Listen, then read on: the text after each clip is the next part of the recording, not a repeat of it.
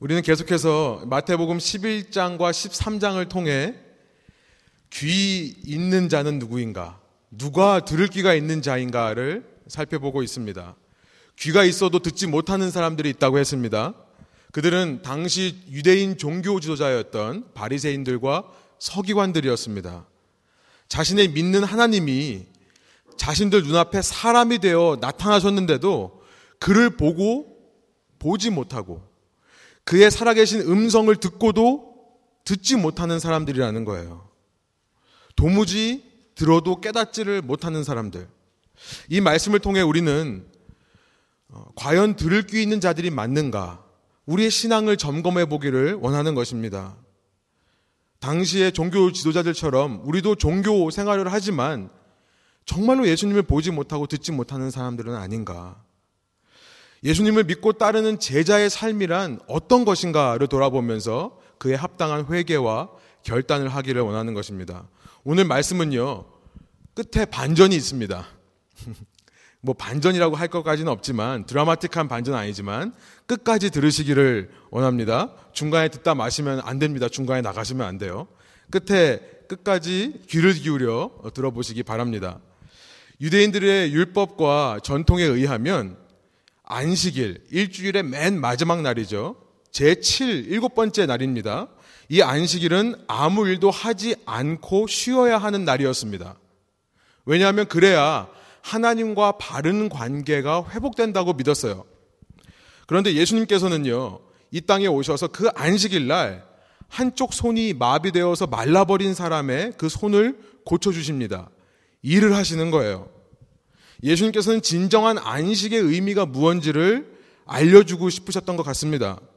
하나님께서 진정으로 원하시는 바른 관계란 단지 하나님과의 바른 관계에 서는 것만을 의미하지 않고 그 하나님과의 바른 관계 속에서 이웃들과도 바른 관계를 갖는 것이다. 이것이 하나님께서 원하시는 진정한 안식이다.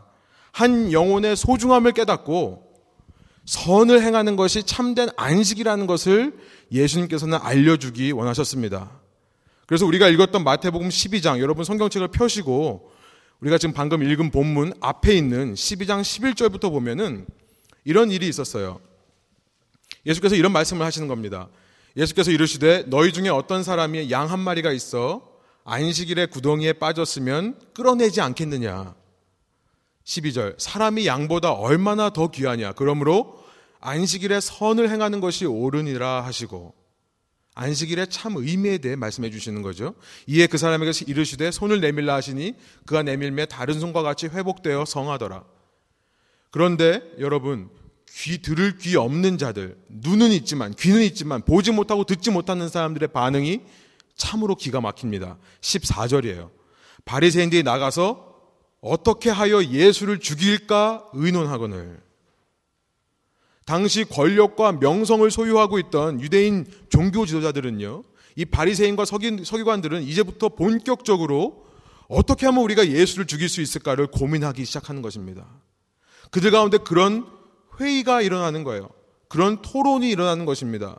이런 종교 지도자들의 결정은 아마 소문을 타고 무리들 가운데 퍼지기 시작했을 것입니다. 그렇기에 예수님은 이제 그곳을 떠나셔야만 합니다. 자신에게 몰려드는 수많은 사람들의 무리에게 이제는 자신을 나타내지 말라라고 경고하십니다. 15절, 16절이에요. 예수께서 아시고 거기를 떠나가시니 많은 사람이 따르는지라 예수께서 그들의 병을 다 고치시고 16절에 자기를 나타내지 말라 경고하셨으니 예수님께서 왜 당신을 나타내지 말라, 내가 어디 있는지, 내가 무엇을 하는지 알리지 말라라고 하셨을까요? 이후 17절부터 21절을 여러분 눈으로 한번 훑어보시기 바랍니다. 그 이유가 나와 있는데요. 한마디로 말하면 아직 예수님께서 죽을 때가 아니시기 때문에 그래요. 예수님은 유대인들만이 아니라 온 이방인들, 모든 세계 모든 민족을 구원하시기 위해 오신 구원자십니다. 유대인만이 아니라 이방 모든 민족, 오늘 우리 같은 사람들이요. 우리까지도 구원하시기 위해 예수님께서는 반드시 십자가에서 죽으셔야만 했어요. 바리새인과 서기관들의 손에 죽을 수 없는 것입니다. 그렇게 죽어야 하지만 모든 이방인들이 그의 이름을 바라게 되리라. 라고 하는 그 이사야의 예언이 이루어지는 것입니다. 그것이 17절부터 21절에 나와 있어요. 이 마태복음 12장의 사건이요. 동일하게 마가복음 3장에 기록되어 있는데요. 같은 순서로 기록되어 있습니다. 그런데 마가복음 3장에는요. 참 독, 재밌는 표현이 들어 있어요. 재밌는 기록이 있습니다. 이렇게 예수님의 향, 예수님을 향한 반발과 예수님을 향한 죽음의 위협이 커져가는 상황 속에서 이 위험한 상황 속에서 예수님의 가족들이 예수님에게 찾아와서 예수님을 붙잡으려고 하는 장면이 기록되어 있어요. 마가복음 3장 20절부터 21절입니다. 집에 들어가시니 무리가 다시 모임으로 식사할 겨를도 없는, 없는지라. 이렇게 손 마른 사람들, 사람을 고쳐주고 수많은 무리를 낫게 해주시면서 예수님께서 이제 집에 오셨는데 무리가 너무 많이 찾아와서 예수님이 식사하실 겨를도 없었다는 거예요. 그리고 21절에 이런 말씀이 있습니다. 예수의 친족들이 듣고 예수의 사람들이라고 원역이, 원어가 말하고 있는데요. 예수님의 가족을 말하는 겁니다. 예수의 가족이 듣고 그를 붙들러 나오니 이는 그가 미쳤다 하밀러라. 여러분, 저 같아도요. 제가, 제 형이, 형이 있는데 이 형이 갑자기 나이 30대까지는 가만히 있다가 30 넘어서 내가 구원자다. 내가 하나님의 아들이다. 내가 유대인만이 아니라 온 세상을 구원하러 온 메시아다라고 얘기한다면 저 같아도 붙잡아서 뜯어 말렸을 것입니다. 그렇겠죠? 남도 아니고요. 내 가족인데요. 뜯어 말리겠죠. 여러분, 이 마가복음 3장 21절을 본문의 context에서 따로 떼서 이것만 보면요.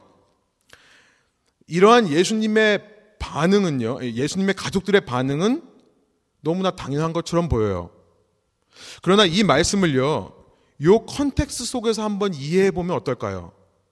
지금 예수님을 향해 칼을 갈고 있는 유대인 종교 지도자들, 그렇게 막강한 권력과 명성을 가진 사람들이 있습니다. 그들이 무리 가운데 소문을 퍼뜨리는데 이제 곧 예수를 잡아 죽일 거다라는 소문을 퍼뜨려요. 여러분, 이런 상황 속에서 이 가족들이 나와서 그를 붙잡으려 했다면 단지 예수님을 비판하고 정죄하는 마음이었겠는가 생각해 볼 수 있는 거죠. 저 같으면 그렇게 붙잡는 이유가 뭐겠습니까? 그러지 않으면 죽을 것 같으니까 그런 거잖아요. 예수님을 미쳤다고 정죄하고 비판하는 모습이 아니라 실은 예수님을 보호하려고 하는 가족들의 모습이 여기 있는 것입니다. 여기서 미쳤다, 저가 미쳤다 하밀러라 라고 말되어 있는데요. 원문으로 보니까 이 자기 정신이 아니다. 라고 했던 말인데요. 이것을 말한 사람들이 가족인지 아니면 20절에서 말한, 앞서 20절에서 말한 무리들인지 원어상으로는 분간이 되지 않습니다. 그래서 많은 신학계에 이거 갖고 논쟁이 있어요. 저는 이후 마가복음 3장 22절부터 30절에 보면, 이 21절 이후의 말씀에 보면요. 무리 중에 어떤 사람들이 있었냐면 예루살렘으로부터 내려온 서기관들이 있다는 사실을 알게 돼요. 여러분 혹시 성경책 있으신 분들은 마가복음 3장으로 한번 가보시기 바래요. 마가복음 3장 22절부터 30절에 보면 그 내용이 있습니다. 그 서기관들이요, 무리 속에 있던 서기관들이 예수님을 보고 뭐라고 말하기 시작하냐면, 저 사람은 바알세불이다라고 말하기 시작해요. 바알세불이라는 귀 신, 그러니까 악한 영의 왕이다라고 말하는 겁니다. 그가 악한 영을 쫓아내는 능력을 행하자 저 사람이 악한 악한 영의 두목이기 때문에 그 악한 영을 부리는 거다라고 지금 흠, 흠집을 내는 거예요. 예수님 명성이에요. 그렇기 때문에 미쳤다라고 말하는 것은 무리들로부터 나온 것이 더 문맥에 저는 맞다고 생각합니다. 가족들이 미쳤다고 한 게 아니라요. 그 당시 무리들이 미쳤다고 하니까요. 마가복음 3장 31절에 가보시면 그렇게 예수님을 뜯어 말리려고 위험으로부터 보호하려고 온 가족들이 이제 예수님이 있는 예수님과 무리가 모여 있는 그 집 앞에 와서 예수님을 부르는 장면을 기록하고 있습니다. 마가복음 3장 31절 32절이에요. 그때에 예수의 어머니와 동생들이 와서 밖에 서서 사람을 보내어 예수를 부르니 무리가 예수를 둘러 앉았다가 여짜오되 보소서 당신의 어머니와 동생들이 동생들과 누이들이 밖에서 찾나이다. 여러분 이제 우리 본문으로 오면요. 우리가 아까 읽었던 마태복음 12장 46절로 오면 이 마태복음 12장 46절 47절의 배경에 대해서 우리가 좀 이해할 수 있게 되는 거죠. 예수께서 우리에게 말씀하실 때 그의 어머니와 동생들이 예수께 말하려고 밖에 섰더니 왜 왔겠습니까? 예수님을 보호하려고 온 거겠죠. 한 사람이 예수께 여짜오되 보소서 당신의 어머니와 동생들이 당신께 말하려고 밖에 서 있나이다 하니 우리는요 얼핏 이 말씀을 보면 마치 예수님의 가족들이 예수님을 미워하고 싫어하는 것처럼 느낄 수 있습니다. 그러나 그게 아닐 수 있다는 얘기를 드리는 거예요. 예수님의 어머니였던 마리아와 그리고 동생들 야고보와 유다를 포함한 그 동생들이 왜 그 집 앞에 왔고 지금 무슨 말을 하려고 하는지 우리는 대략 짐작할 수 있게 되는 것입니다. 여러분 예수님은 모든 사람의 생각을 말하지 않아도 아시는 분이세요. 그렇죠? 성경에 보면 그렇게 나와 있잖아요. 사람들의 생각을 이미 아시는 분이세요. 예수님은 지금 이 가족들이 무슨 뜻과 무슨 의도로 자신을 찾아왔는지 이미 알고 계실 것입니다. 그러나 예수님은 자신의 어머니 마리아와 형제들의 뜻만을 안 것이 아니라 하나밖에 없는 자신의 아버지였던 하나님의 뜻도 아시는 분이세요. 여러분 재밌는 것은 문 밖에 와 있는 사람들 중에 예수의 양 아버지였던 요셉에 대한 기록이 없습니다. 그렇죠? 그래서 많은 학자들은 이때 이미 예수님의 양 아버지 그렇죠? 요셉의 혈통이지만 요셉의 피가 섞이지는 않았습니다. 그렇죠? 네, 이거 아시죠? 양 아버지예요. 어, 요셉이 자신의 혈통에 양자로 입양해서 혈통을 잊게 하였지만 실제 그 피가 섞이지는 않았습니다. 성령으로 잉태되신 분이에요. 그래서 많은 학자들은 이 시기에 이미 어, 요셉이 죽었을 거다 추측합니다. 어디까지나 추측일 뿐이지 증거는 없습니다. 중요한 것은요, 우리가 기억해야 되는 사실은 뭐냐면 예수님의 아버지는 본래부터 한 분이었다는 사실이에요. 단 한 분. 예수님은 하나님에 의해 성령으로 잉태되셨고 하늘에 계신 아버지 곧 하나님밖에 없는 분이십니다. 가족의 뜻과 아, 하늘에 계신 하나님 아버지의 뜻이 부딪힐 때 누구의 뜻에 순종해야 되겠습니까? 예수님은 아셨어요. 하나님의 뜻에 순종해야 된다는 걸 아셨어요. 이제 우리는 요, 본문 48절부터 50절에 나와 있는 예수님의 이 말씀을 하시는 마음이 어떤 건지를 우리는 알게 됩니다. 단순히 자기를 미쳤다고 말하는 가족들이 싫어서 이런 얘기를 하는 게 아니라 나는 가족의 뜻보다 더 중요한 하나님의 뜻을 이루어야 된다는 말씀을 하시는 거예요. 우리 그런 눈으로 다시 한번 이 말씀을 보면요. 이 말씀이 좀 다른 의미로 다가올 줄 믿습니다.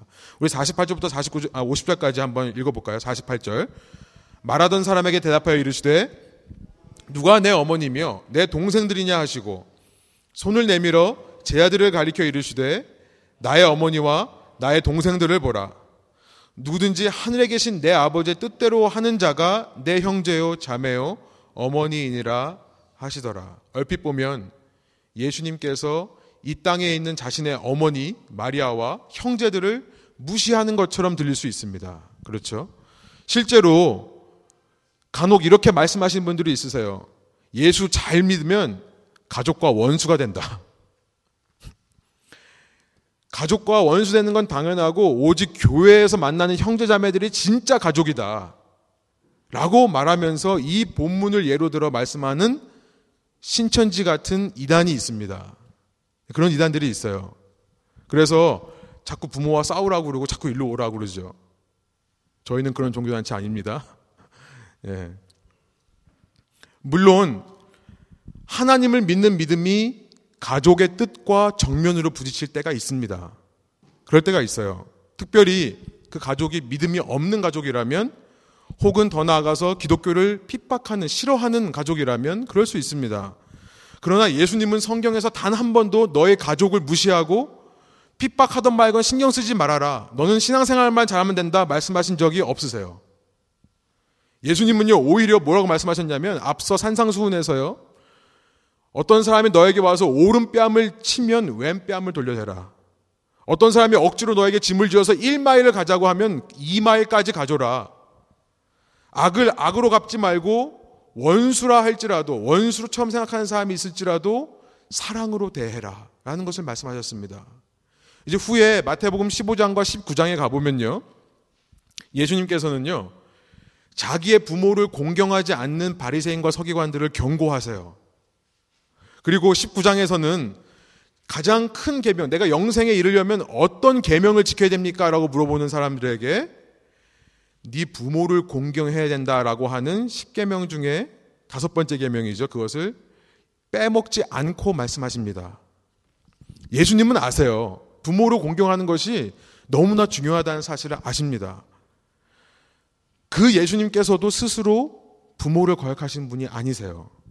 예수를 제대로 믿는 사람이라 한다면 아무리 자신을 공격하고 신앙을 가로막는 부모 형제라 할지라도 예수님처럼 사랑해야 되고 예수님처럼 사랑만이 허다한 죄를 덮을 수 있다는 것을 보여줘야죠. 사랑만이 사람을 변화시킬 수 있는 능력이 있다는 것을 보여줘야 참된 신앙이라 할 수 있는 것입니다.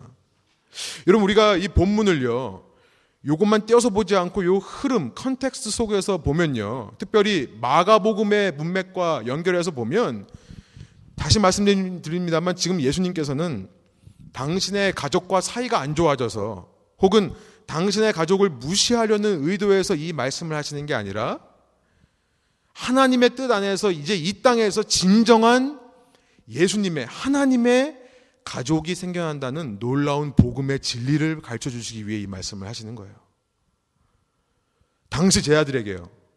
또 오늘 우리에게 참된 복음의 진리에 대해 말씀해 주시기 위해 그 상황에서 지금 이 말씀을 하는 겁니다. 누가 진짜 내 가족인 줄 아느냐? 정말로 너희들의 가족이 누군지 아느냐? 그 얘기를 하시는 거라 생각합니다. 49절에 보니까요. 손을 내밀어 가르쳤다라고 말씀하세요. 이것은 유대인의 수거적인 표현으로 누군가에게 축복하다라는 것을 상징적으로 표현하는 것입니다. 우리가 기도할 때요. 가끔 교회에서 손을 뻗어서 기도하죠. 이게 유대인의 전통에서 나온 건데요. 손을 뻗어서 기도하는 것은 그 사람을 축복한다라는 의미예요. 예수님은 당신의 제자들을 뭐 하시는 거예요? 축복하시면서 말씀하시는 거예요. 바로 너희가 복음 안에서 나의 가족이 되는 거다. 그 타이밍에 제자들에게 말씀하시는 겁니다. 이것이 바로 당시 제자들을 향한 오늘 우리를 향한 하나님의 뜻인 것을 알려주시기 원하시는 거예요. 예수님은 그 뜻을 아셨고요. 그 아버지의 뜻을 이 땅에 실천하기 위해 이 땅에 오셔서 유대인만이 아니라 모든 이방인들을 다 구원하시기려고 십자가의 길을 가시는 겁니다. 자신의 목숨을 내려놓기까지 사랑하시는 거예요. 바로 그 메시지가 이 본문 속에 들어있다 생각합니다. 얼핏 보기에 짧고 그냥 단순히 아, 뭐, 목사, 예수님이 가족과 사이가 안 좋았나 봐라고 넘겨버릴 수 있는 본문이지만 저는 이 속에서 예수님이 이 땅에 오신 목적과 복음의 의미, 우리가 복음 안에서 어떤 존재가 되는지가 이 말씀 안에 들어있다고 생각합니다. 50절에 보니까요. 하늘에 계신 내 아버지의 뜻대로 행하는 자라, 자가 내 가족이다. 말씀하세요. Doing the will of my Father in heaven. 하늘에 계신 내 아버지의 뜻을 행하는 자가 곧 귀 있는 자다라는 말씀을 하시는 거겠죠. 그래서 오늘 말씀을 통해 하나님의 뜻을 행하는 것은 무엇일까를 좀 살펴보기 원합니다. 하나님의 뜻을 행한다는 것은 뭘까? 여러분, 첫 번째로 저희는 요한복음을 통해 그 답을 좀 얻을 수 있다고 생각합니다. 도움을 얻을 수 있어요. 하나님께서 원하시는 행동이 뭔가를 예수님께서 말씀하신 적이 있습니다. 요한복음 6장 28절 29절 나와 있는데요. 첫 번째, 여러분 주부에 한번 써보시기 바래요. 하나님께서 우리에게 원하시는 일은 뭐냐면 예수님을 믿는 거라는 거예요. 믿는 것, faith, 믿음이다. 요한복음 6장 28절 29절에 이런 말씀이 있습니다. 그들이 묻되 우리가 어떻게 하여야 하나님의 일을 하오리까? 예수께서 대답하여 이르시되 하나님께서 보내신 일을, 보내신 일을 믿는 것이 하나님의 일이니라 하시니 믿는 것 다른 것 뭐 하기 전에 믿는 것 하나님의 뜻이 뭔가에 대해서는 6장 39절에 이렇게 말씀하세요. 나를 보내신 이의 뜻은 하나님의 뜻은 내게 주신 자 중에 내가 하나도 잃어버리지 아니하고 마지막 날에 다시 살리는 이것이니라. 하나님의 뜻은 하나님이 구원하시고자 하는 자를 다 살리는 것.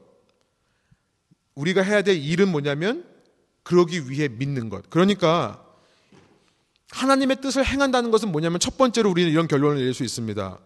예수님 믿고 영생을 소유하게 되는 것이 하나님의 뜻을 행하는 것이다. 여러분 하루는요 예수님께서 어떤 마을에 들어가셨는데 그 마을에 마르다와 마리아라는 자매가 살고 있었습니다. 이야기 아시는 분들 있을 거예요. 언니인 마르다는요 손님으로 오신 예수님을 맞기 위해 분주하게 열심히 일을 합니다. 아마 뭐 청소도 하고 또 밥 지을 준비도 하고 여러 가지 준비를 했겠죠. 그런데 마리아는요 옆에 예수님 옆에 앉아서 예수님이 하는 말씀만 듣고 앉아 있는 거예요. 자신은 열심히 일해야 되는데 도와주지 않는 마리아를 보면서 참다 못한 마르다가 예수님한테 이런 얘기를 합니다. 아, 예수님, 제 동생이 지금 일을 안 하고 예수님 옆에서 말씀만 듣고 있으니까 좀 말씀하, 명령하셔가지고 좀 일해라. 그러니까 이런 거죠. 좀 움직이게 좀 언니를 도와라. 이런 설교를 하시라는 거예요. 그렇게 얘기를 합니다. 그랬더니 예수님께서 뭐라고 하는지 아십니까? 기억하시죠? 아시는 분들 아실 거예요. 마리아가 좋은 것을 택해였으니 빼앗기지 않을 거다. 그 말씀을 하세요. 예수님은 물론 손님 접대 받는 거 좋아하시겠죠. 피곤한 여행 중에 쉼을 얻고요. 배고플 때 음식 접대 받는 것을 싫어할 사람이 누가 있겠습니까? 그러나 그보다 더 예수님의 마음을 기쁘게 하는 것이 있는데요. 그것은 뭐냐면 예수님의 말씀을 듣는 거라는 거예요. 왜냐하면요. 그 말씀을 들을 때 우리 속에 믿음이 생겨나기 때문에 그렇습니다. 그게 하나님이 가장 좋아하시는 일이기 때문에 그래요. 믿음이 생기는 것. 로마서 10장 17절에 그런 말씀이 있죠. 믿음은 들음에서 나며 들음은 그리스도의 말씀으로부터 말미암았느니라. 말씀에서 말미암느니라. 그죠? 예수님의 음성을 들을 때 믿음이 생겨나는 거고 믿음이 생기는 것을 가장 기뻐하시는 일이라 받으신다는 겁니다. 여러분 우리가 너무나 잘 아는 말씀인데요. 여러분 그거 아세요? 믿음이 먼저가 아닌 거 아십니까? 뭐가 먼저라고요? 들음이 먼저라고요. 듣는 것이 먼저라고요. 아니 믿음이 있어야 성경도 좀 읽고 믿음이 있어야 교회 와서 설교 듣는 거 아닙니까? 그것도 맞을 수 있습니다. 그러나 믿음이 있기 위해서는 먼저 그리스도의 말씀을 들어야 되는 겁니다. 우리가 매일 믿음을 소유하고 매일매일 믿음을 회복하며 살려면요. 매일매일 그리스도의 말씀인 성경을 읽어야 되는 거예요. 말씀을 통해 믿음이 매일매일 생겨나는 겁니다. 우리 중에 혹시 믿음을 소유하고 싶으신 분들이 있으십니까? 나는 아직 믿음이 없다. 여러분, 먼저 듣기부터 시작해 보세요. 먼저 들으세요. 자꾸 세상의 소리, 세상 문화의 소리, 세상 TV의 소리만 듣고 살면서 자연스럽게 내 속에 믿음이 생겨날 거다 기대하는 것은 어리석은 생각입니다. 말도 안 되는 얘기예요. 먼저 들어봐야 됩니다. 먼저 읽어야 되는 겁니다. 우리 중에 믿음이 있지만 이 믿음을 내가 더 성숙하고 성장시키고 싶다. 더 큰 믿음을 소유하고 싶다 하신 분이 있다면 매일매일 읽으시기 바랍니다. 우리 함께 성경 통독하는데요. 함께 읽으시기 바래요. 이제 창세기 끝나고 출애굽기로 넘어갑니다. 지금부터 시작하시기 바래요.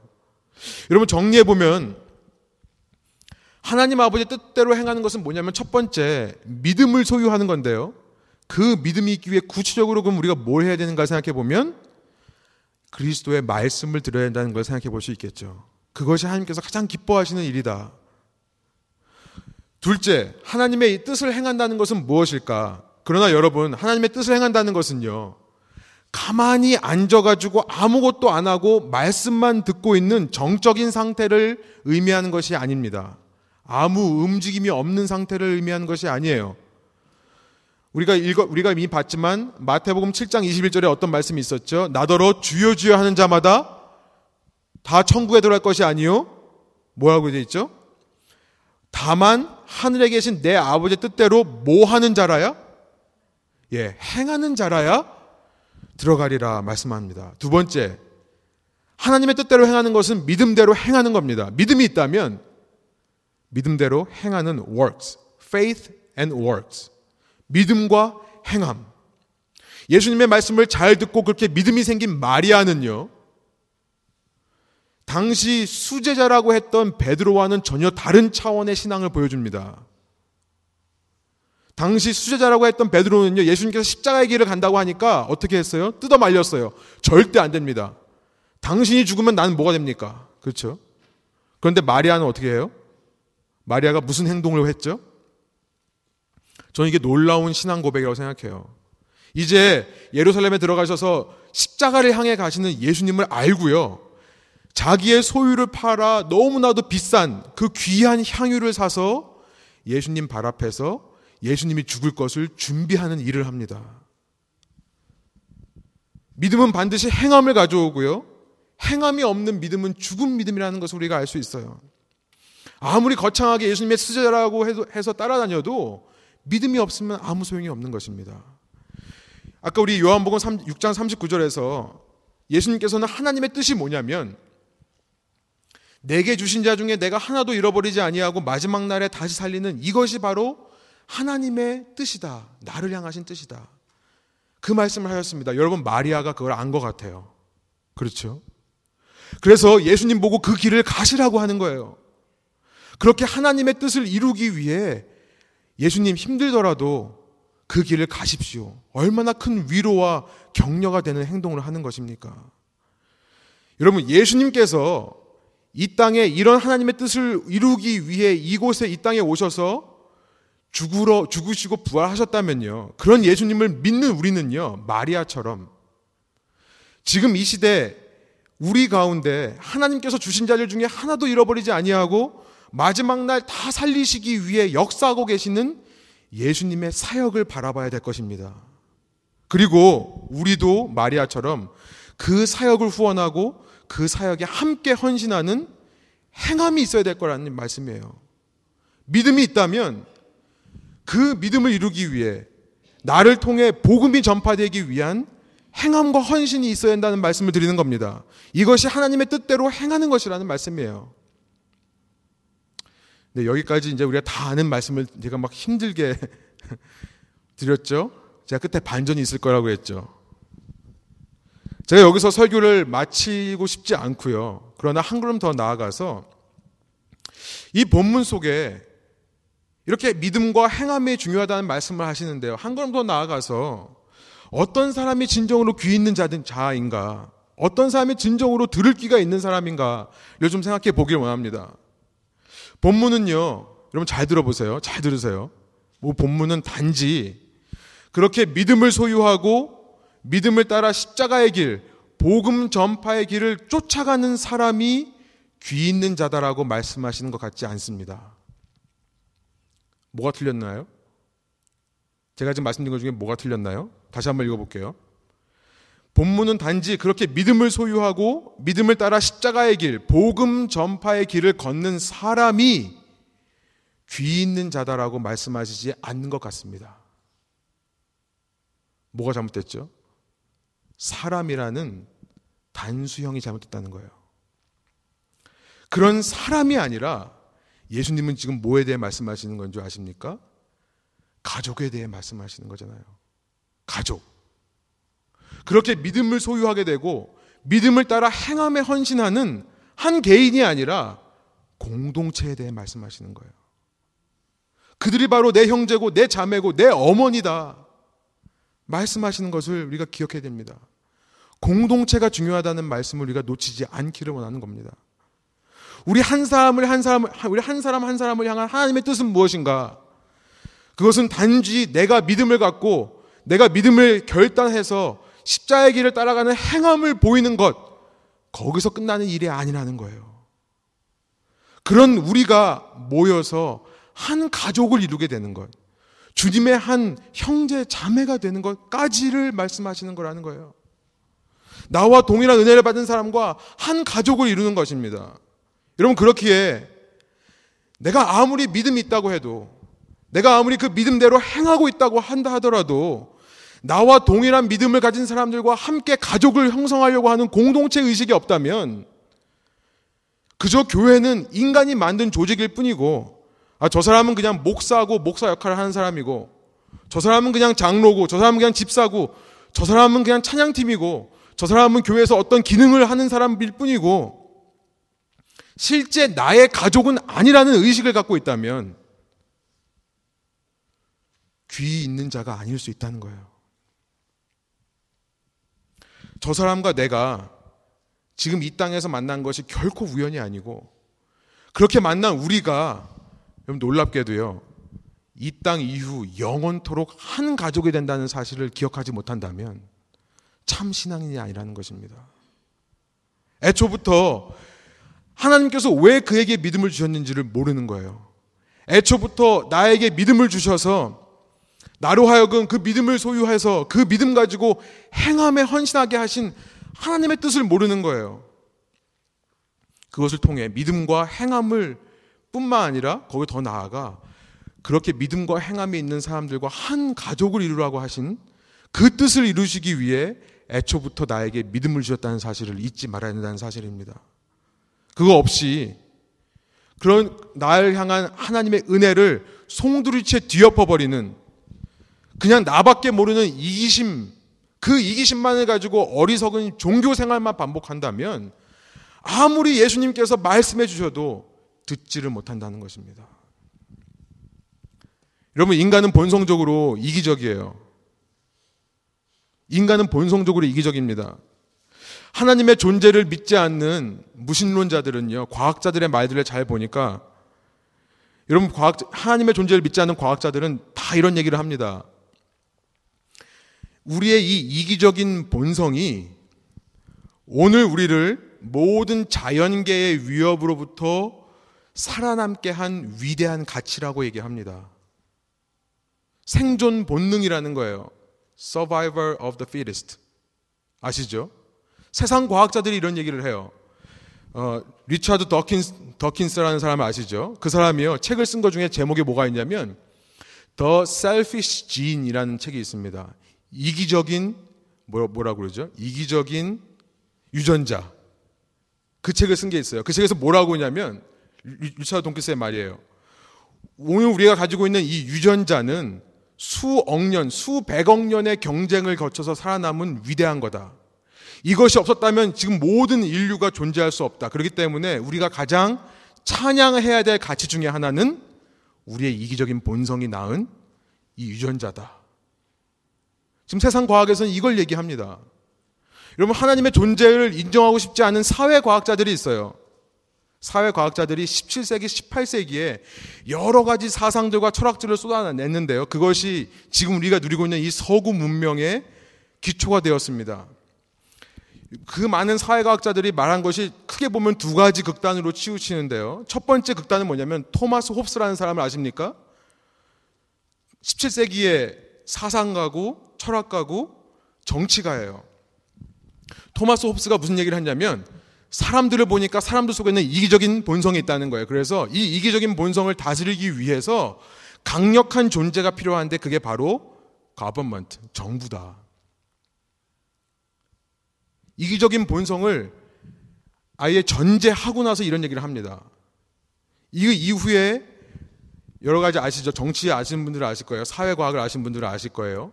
토마스 홉스가 아버지예요. 그래서 그 이걸로 말미암아 모든 정부 조직들이 생겨난 거죠. 그러나 그와 반대 극단에서 주장했던 사람이 있어요. 여러분 아담 스미스라는 사람을 아십니까? 18세기에 아담 스미스는 어떤 얘기를 했냐면요. 아니다.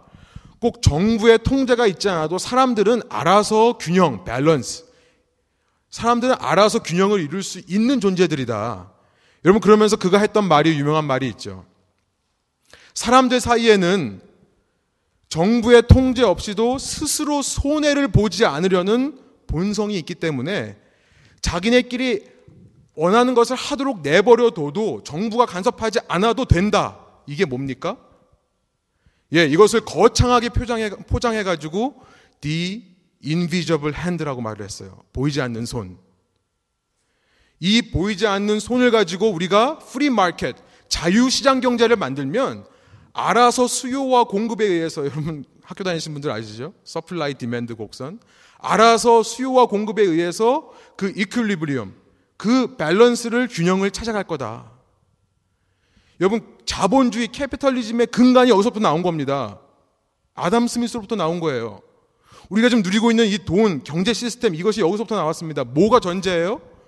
인간의 본성은 이기적이라는 거예요. 정부를 만들어서 통제하자는 사람이나 아니 사람들은 손해 볼 짓을 안 하기 때문에 그냥 맡겨두자라고 하는 사람이나 똑같이 이기적인 본성을 전제로 깔고 있는 것입니다. 여러분, 그러니까 우리가 세상에 나가서 어디를 봐도 우리의 이기적인 본성을 찬양하지 않는 부분이 없어요. 이렇게 말하니까 헷갈리시죠? 쉽게 말하면 세상의 모든 모습이요. 이기적인 본성이라는 전제 아래 그 기반 위에 세워졌기 때문에 여러분 그런 세상의 가치와 세상의 문화와 세상의 기준에 익숙해져 버린 우리는요. 예수님께서 원하시는 하나님께서 그토록 원하시는 하늘에 계신 내 아버지의 뜻을 행하기 위해 반드시 필요한 가족 공동체의 필요성을 못 느낀다는 거예요. 세상에 나가서 그 공동체의 필요성을 느낄 수 있는 구석이 없다는 것입니다. 아무리 봐도 보지 못하고 듣지 못하게 되는 것입니다. 세상에 나아가서 적응된 사람은요, 세상의 가치에 세뇌가 되어버린 사람들은요, 아무리 공동체에 대해, 사랑에 대해 아무리 얘기해도 듣지를 못한다는 거예요. 들을 귀는 있으나 진정으로 듣지는 못한다는 것입니다. 뭐가 답입니까? 말씀이 답이에요. 말씀 외에는 세상의 그런 논리와 정반대되는 말씀이 없이는 우리는 세상에 나가서 공동체를 이룰 수 없는 거예요. 세상의 영향력을 감당해낼 힘이 없는 것입니다. 그래서 오늘 우리는 다 알고 있는 것 같은 말씀인데도 불구하고 다시 한번 반복해서 이 말씀을 들어야 되는 거예요. 단일 국가로 수천 년 동안 존재해왔기 때문에 더 이기적인 마음으로 똘똘 뭉쳐가지고 오직 우리 민족만이 최고고 다른 모든 이방인들은 유대인이 아닌 사람들을 이방인이라고 합니다. 이방인들은 전부 개와 돼지 같은 존재들. 그저 지옥의 땔감을 위해 땔감이 없으니까 하나님께서 지옥의 땔감으로 창조하신 자들이다. 라고 생각했던 유대인들에게 있어서 예수님이 이 땅에 오셔서 아니다. 구원은 유대인만을 위한 게 아니라 온 이방을 위한 거다. 혈연을 뛰어넘는 새로운 공동체가 이루어져야만 한다. 아무리 말씀하셔도 이들은 듣지 못하는 거예요. 그들의 사고방식이에요. 이방인과 한 가족이 된다는 것. 주 안에서 남녀가 똑같다는 사실. 예수님 안에서 주인이나 종이나 똑같은 형제라는 사실을 아무리 얘기해도 받아들일 수가 없는 것입니다. 자신들의 논리에, 세상의 논리에 취해 있기 때문에 그래요. 혹시 오늘 우리의 모습이 이런 모습은 아닙니까? 내가 안 된다고 하는 사람은 끝까지 안 되는 거고, 내가 안 된다고 하는 사람과는 영원히 함께 한다는 생각을 할 수도 없고, 할 필요도 없고, 그러지 않기를 바라는 마음이 있는 것은 아닙니까? 그런 마음으로 하나님 앞에 나와 무슨 기도를 하고 무슨 신앙생활을 한들 그것이 그 사람을 구원하시기 위해 목숨을 내어놓으신 예수님을 기쁘게 하겠습니까?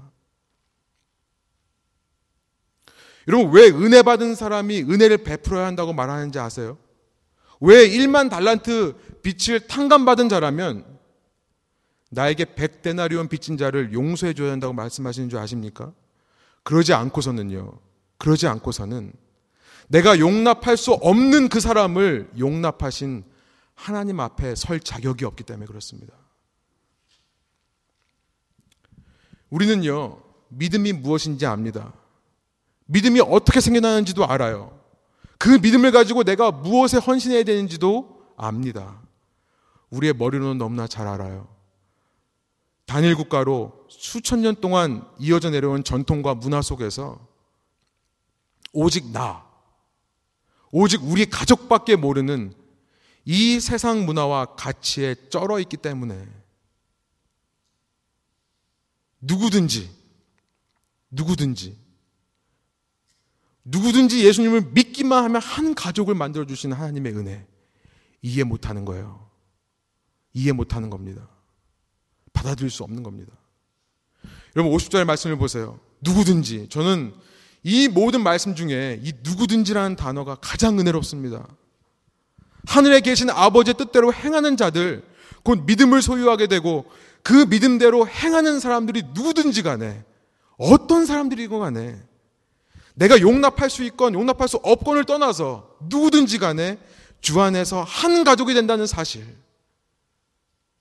여러분 우리가 이것을 인정하지 못한다면 이것을 받아들이지 못한다면 그 사람은 그냥 나와 상관없는 사람이다. 그냥 한 교회에 소속되어 있지만 아유 그냥 안 본 척 하는 게 낫지.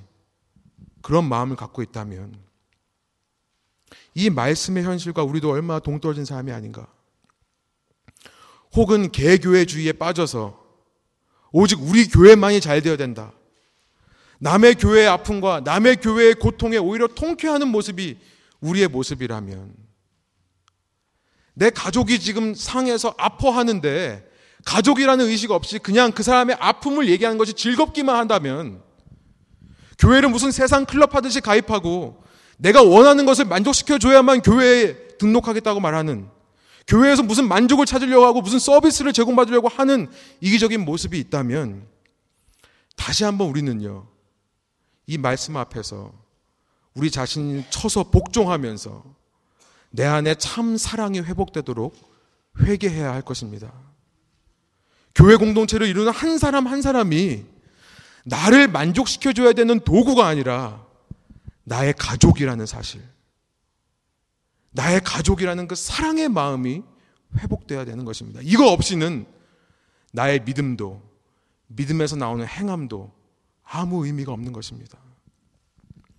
여러분, 이것이 우리를 구원하신 나가 아니라, 나 한 개인이 아니라 우리를 구원하신 하나님 아버지의 우리를 향하신 뜻이기 때문에 그렇습니다. 그럼 세 번째로 하나님의 뜻을 행하는 것은 무엇인가? 저는 이렇게 답을 내려봅니다. 공동체를 사랑하는 거다. 주님 주신 공동체를 사랑하는 거다. 그냥 사랑이 아니라 친형제자매의 사랑으로 이들을 내 친가족처럼 느끼면서 품으면서 못난 것이 있으면 내가 마치 내 아들의 못난 것을 덮어주듯이 덮어주고 이들이 잘하고 기쁜 것이 있으면 마치 내 아들이 잘 된 것처럼 기뻐해주는 참 가족을 대하는 마음의 사랑. 우리는 늘 영원히 함께 할 거라는 사실을 잊지 않는 사랑. 오늘 설교에서 말씀드린 것처럼요. 처음 말씀드린 것처럼요. 하나님께서 원하시는 안식일이 바로 그것입니다. 하나님께서 원하시는 바른 관계가 뭐냐면 하나님과의 관계만이 아니라 그 관계 속에서 우리 간의 관계가 사랑으로 회복되는 것인 줄 믿습니다. 이 안식일에 주님과의 깊은 교제 속에서 이 예배로 나오신 여러분, 여러분 가운데 이런 사랑이 회복되시는 이 예배 되시기를, 이 말씀 되시기를 소원합니다. 함께 기도하시겠습니다.